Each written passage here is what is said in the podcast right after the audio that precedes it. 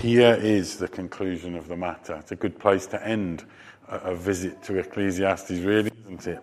At the conclusion. You know, we live in a troubled world. In, in our just short prayer time now, we were reflecting on some of those troubles. We can try and deny it, fight it, hide from it, but we can't escape the truth that our world is a mess. Our world is troubled. All over the place, we can, we can see problems. So, our question really is how are we going to live in it? How are we going to make our way through this troubled world? And Solomon in Ecclesiastes has tried to look for answers to this question. How do we make it through the world? How do we get out of the other side of this? Back in Ecclesiastes chapter 2, he said, I wanted to see what was worthwhile for men to do under heaven during the few days of their lives. His question, the purpose of this was, how do we get through it? What's worth doing to get to the end? And here we are looking at the end of his investigation. But I guess the question is can we really trust what Solomon has to say? So, a few things I think give us the answer yes, we can. First is, he established his credibility. He actually established why we can listen to him. See, Solomon was a man given a gift of wisdom. He was considered by his counterparts to be wise, to be an accomplished teacher. People that knew him, that's how they referred to him, how they um, considered him. And the wisdom from which he is writing has been given by God. It wasn't just his ideas, his sort of sitting down with some friends in the pub one night to see if we could work out the, the solutions to all the problems. He had thoroughly researched and experienced everything that he writes about. And we might wonder about his methods. We might wonder whether having to experience all of these things was really the best way to, to get to the answer. But that's what he's done, that's what he's put himself through.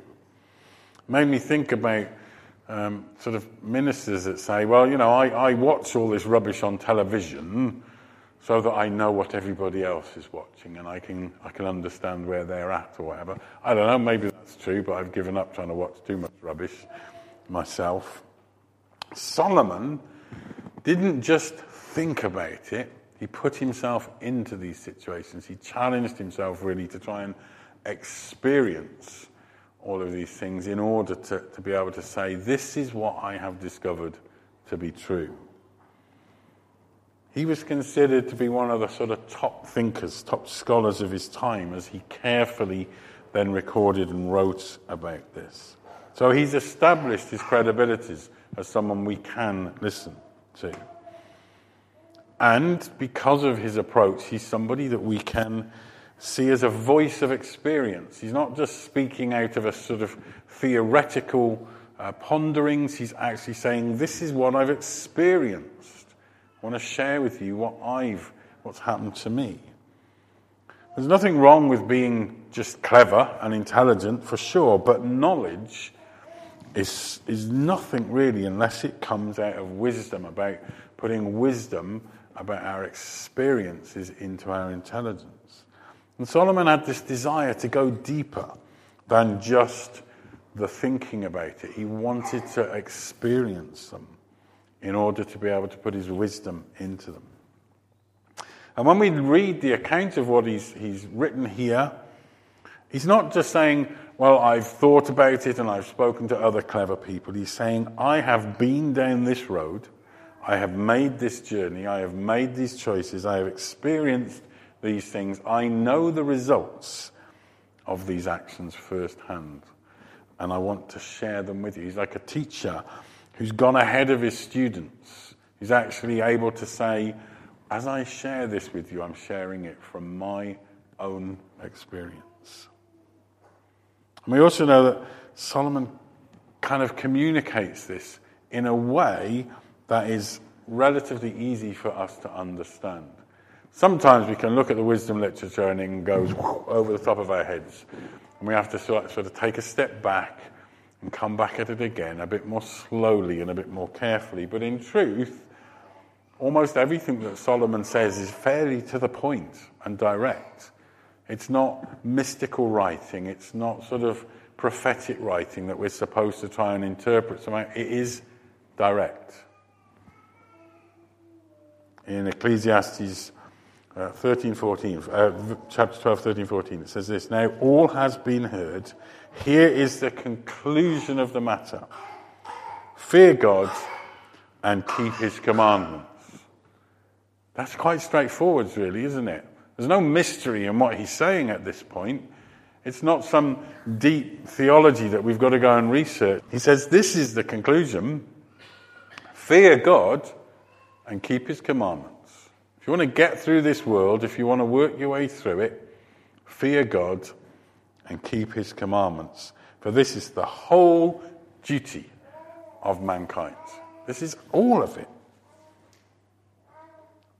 So Solomon has sought to kind of give a, a, a, solution to this question of finding purpose and meaning.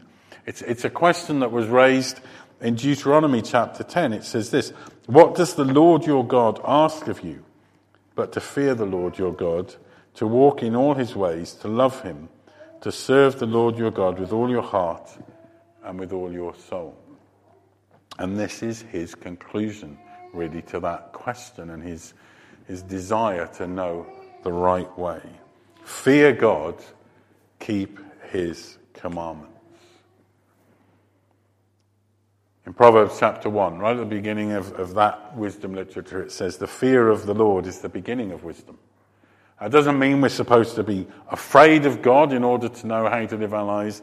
It means we should be people that, that fear Him in the sense of having awe and wonder that, that can only grow out of having faith in Him and a relationship with Him. And having that kind of awe and wonder for God is displayed in our obedience, in the choices we make in our lives. If we are in awe and in wonder of our Creator God, then the right response will be that we will be people who are obedient. Fear of the Lord is the beginning of wisdom. So we're to fear God and obey his commandments. And it's kind of like a discovery that, that Solomon has made about the power for our lives that's come by testing the limits of human wisdom. Last week we were sort of looking at how some of the things he was advocating that came out of human thinking were just not really very sensible, or some of the things he was testing. And he's pushed the limits of our minds in order for us to understand how, how insignificant they are compared to God's way of doing things.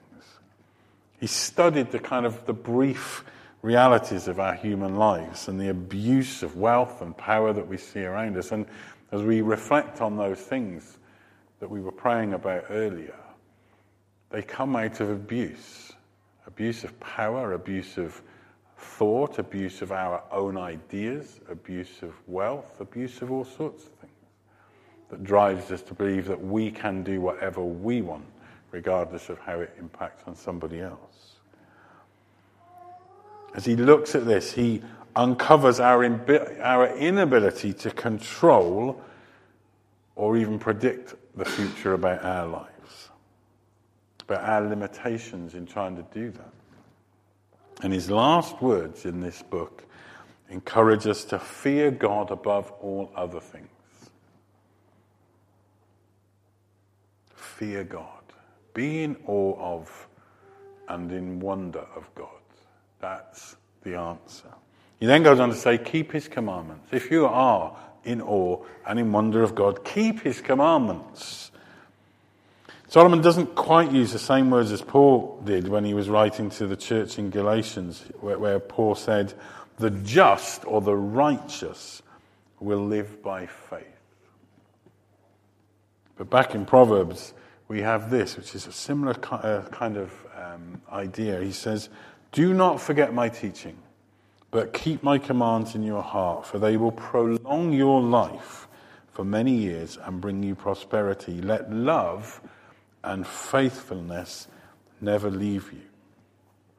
Keep his commands. Many years later, Jesus summed up the commandments that we're encouraged here to, com- to keep in two statements. He said, Love the Lord your God with all your heart, and with all your soul, and with all your mind, and with all your strength. And then love your neighbor as yourself. Jesus brought all these commands into a very simple to, to remember single statement, really. And he did that because Jesus knew that people through all generations would pick and choose what they liked or didn't like about the commandments and the principles that God had already given us. And that's evidenced right through the history of mankind. We pick the bits that we like, we drop the bits that we don't like, we choose the bits that we think we're good at, and the things that are harder we kind of put away to another day. And so Jesus sums it up into this simple, simple statement Love the Lord your God with all your heart, and with all your soul, and with all your mind, and with all your strength. Love yourself. I uh, love your neighbor, sorry, as yourself. There's nothing ambiguous about that, is there? Is, it, is there anything complicated about what Jesus says? Nothing complicated. Love completely. And in this message, when Jesus explains this to, to us and to the people listening then, he, he ends this, this message that we call the story, uh, the Sermon on the Mount, with a story of the wise and the foolish builders as he addresses the foolishness of making poor choices. In the message, the, the translation, the message translation, it paraphrases Jesus' conclusion there like this it says, If you just use my words in, in your studies and don't work them into your life, then you're like a stupid carpenter who built his house on a sandy beach. If you don't take what I say and actually apply it into your life, you're just foolish. And see, Solomon is quite clear at the end of his book here that each of us is going to stand before God and be judged on how we've responded, how we've related to Him, how we've kept His commandments. He tells us we're going to be judged ourselves. We're not going to be judged on what anybody else did or what anybody else said about us. We'll be judged on what we did. Because how our lives, how we live our lives on this earth, actually really do matter. They do matter. We can make a difference to ourselves, but to the whole of creation. And we have to ask ourselves some questions if that's true. How have I sought to live my life according to God's will? Has that been a reality in my life? Have I loved and served others? Is that a, a mark of my life? Have I done what I should do in response to knowing who Jesus is? You know, when we stand before God, there are no excuses that, that can be accepted if we choose to go our own way. We will stand before Him either on our own or we'll stand with Him with Jesus. The choice is ours. The opportunity is the same for everybody to stand before God with Jesus by our side or stand there on our own and imagine that somehow we're going to persuade God that our choice was better, that our way was better. I know which option I'm hoping is going to be true for me. God will bring every deed into judgment, we're told. God will judge men's secrets through Jesus Christ. We will all stand before God's judgment seat, so then each of us will give an account of himself to God. It says in Romans chapter 14. Each of us will have to give an account the truth is about that will we have Jesus standing beside us, or will we try to do it on our own? In Hebrews chapter 9, it says, Man is destined to die once, and after that, face judgment. That sound a little bit unpleasant, uncomfortable? Not if you've got Jesus standing with you. There's nothing frightening about that at all. If you're going to try and do it on your own, be worried. But not if Jesus is with you. So if we are faithful, then we'll want to live our lives responsibly before God, enjoy our lives the way God has prepared us to, try and avoid those temptations and the sins that inevitably will come, and know this that when we fall, when we stumble, when we make mistakes, when we sin, when we give in to temptation, we've already been judged and it's already been dealt with at the cross. The good news is this that God always is willing to give us a second chance.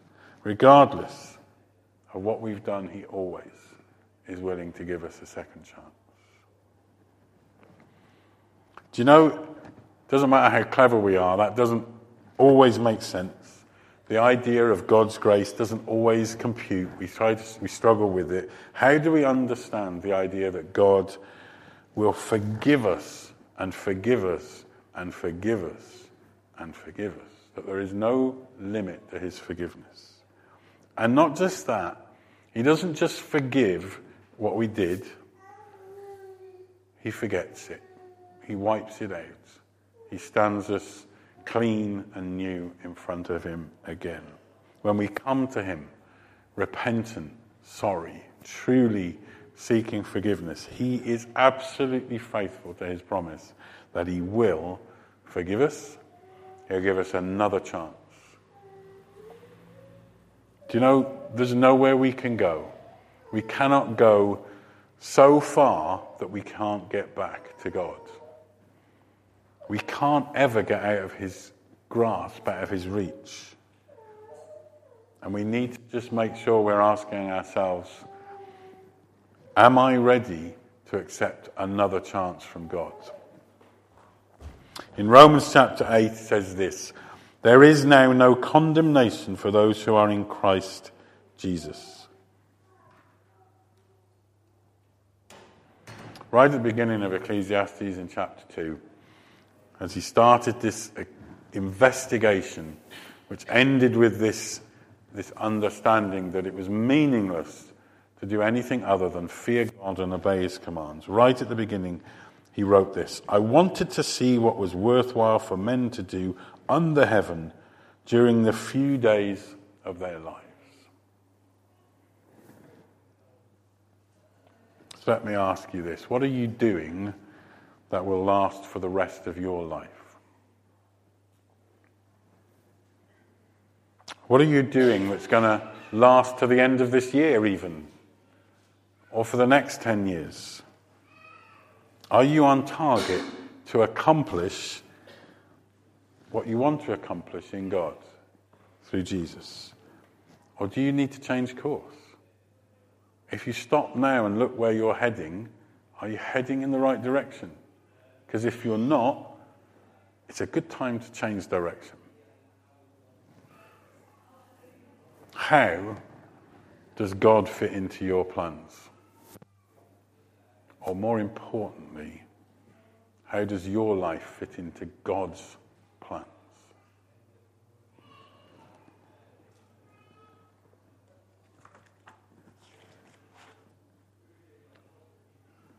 Now, all has been heard. Here is the conclusion of the matter Fear God, keep his commandments, for this is the duty of all mankind. For God will bring every deed into judgment, including every hidden thing, whether it is good or evil.